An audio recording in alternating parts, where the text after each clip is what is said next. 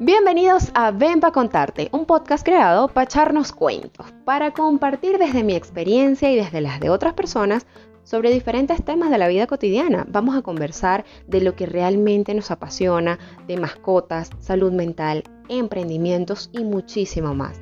Por supuesto, no hay verdades absolutas, pero sí hay mucho de qué hablar. Así que ponte cómodo y ven para contarte.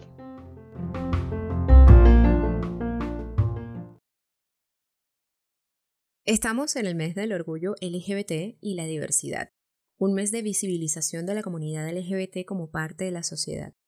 Y sí, yo lo celebro. O mejor dicho, ven para contarte por qué honro el orgullo LGBT.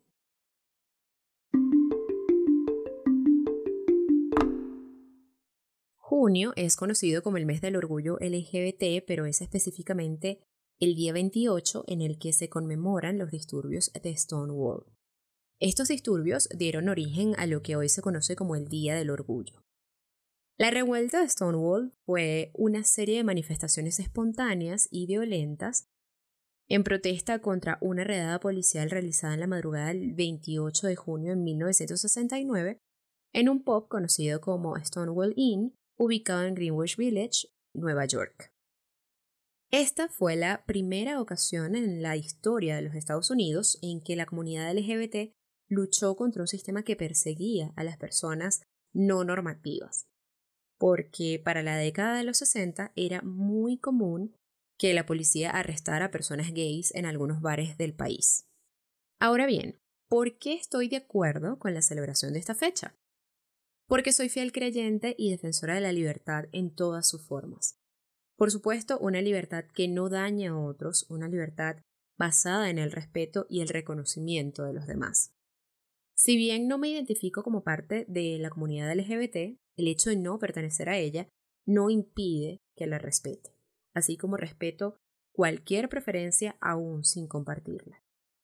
Hay una razón muy clara por la que reconozco a esta comunidad como parte de la sociedad, y es porque son seres humanos, son ciudadanos y simplemente la orientación sexual de los demás no me concierne ni me afecta. Cada quien puede hacer lo que quiera en su intimidad y vida sexual porque es cuestión de gustos individuales. Es decir, viene del individuo. Nada tiene que ver contigo. Así como te gusta el café en lugar del té, o prefieres un plato de pasta en lugar de uno de arroz, por ejemplo, también te puede gustar un hombre siendo un hombre o te puede gustar una mujer siendo una mujer. Obviamente salvando las distancias entre ambas comparaciones. Pero me refiero a los gustos, que todo esto es tu asunto, son tus gustos. Y hay tantos gustos en el sexo como personas en el mundo, y no solo se reduce a la orientación sexual, sino también a la práctica sexual incluso. Hay personas que son swingers, fetichistas, amantes del BDSM, a otras personas les gusta el sexo suave, tranquilo, una cosa relajada. Y todos son gustos individuales relacionados con el sexo que al final del día no tienen por qué afectar a un tercero que ni siquiera es parte de ese acto sexual en cuestión. Según estadísticas, aproximadamente el 12% de la población mundial se reconoce como parte de la comunidad LGBT. Por supuesto, esto sin contar a la infinidad de personas que aún no se reconocen con libertad por miedo a persecuciones, hostigamiento, rechazo, etc. Muchas personas temen decir que son homosexuales, bisexuales o que forman parte de la comunidad porque los crímenes de odio son una realidad que cobra víctimas mortales entre las personas LGBT casi a diario, por no decir que a diario. Y por eso es que hay tantas personas como comúnmente se les conoce, dentro del closet.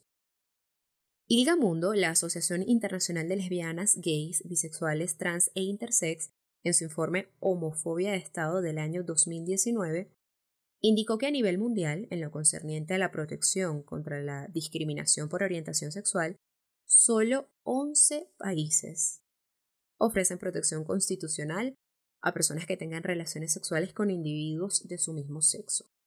Entre esos países se encuentran tres latinoamericanos, que son Ecuador, Bolivia y México. 56 países brindan protección amplia a la comunidad LGBT y algunos de los países latinoamericanos que entran en este grupo son Perú, Brasil, Honduras, Chile, Uruguay y Colombia.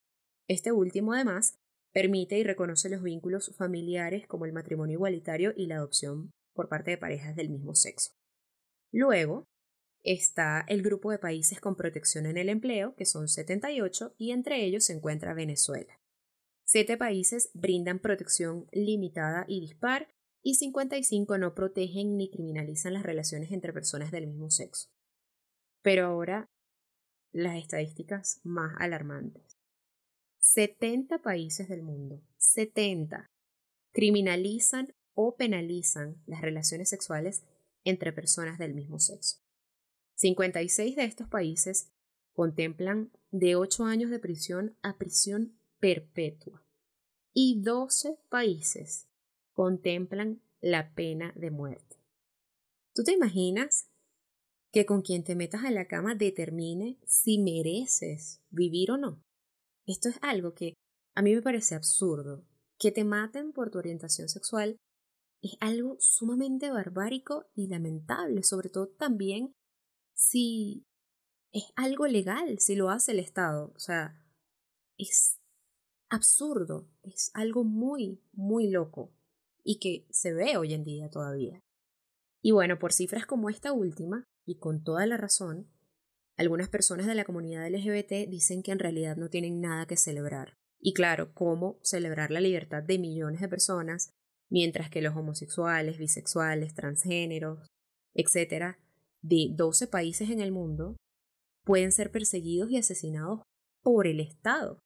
Sin embargo, hay que reconocer el avance y los logros de la comunidad en muchos países del mundo eh, a nivel legal, social, a nivel de lucha, ha sido algo bastante significativo y eso sí es algo digno de celebrar y de honrar. Y creo que precisamente por eso se enaltece esta fecha. Yo honro a todos los que alzan su voz por ser reconocidos como parte de la sociedad. Honro a quienes aman en libertad sin dañar a nadie. Honro a todos los que luchan no solo con la sociedad, sino con sus propias familias, por ser respetados como seres humanos más allá de su orientación sexual e identidad de género. Honro a todos aquellos que han muerto defendiendo sus ideales, su orientación e identidad, y también a quienes lamentablemente tomaron la difícil decisión de no continuar con sus vidas por no soportar tanto asedio, rechazo y odio. Honro y respeto a cualquier ser humano que hoy hice una bandera multicolor, porque la lucha no solo se limita a pintar las calles de arcoíris o de rosa, azul y blanco. Honro a todos los que se reconocen a viva voz o en silencio.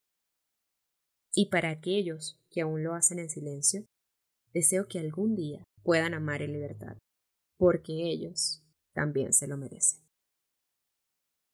Este fue el primer episodio de la tercera temporada de Ven para contarte. Después de una larga pausa regresé, pero regresé repotenciada con muchísimas ideas para este proyecto personal tan bonito e importante para mí, así que espero que tú también seas parte de este proceso de desarrollo y crecimiento. Por eso, te pido que compartas este episodio si te gustó o cualquier otro del podcast que te haya gustado y también que me dejes tus comentarios en Instagram. Sígueme como arroba ven para contarte, a estar súper pendiente de todas las ideas que tengas, comentarios, sugerencias, lo que sea. Así que por allá te espero con tus comentarios y aquí te espero en un próximo cuento.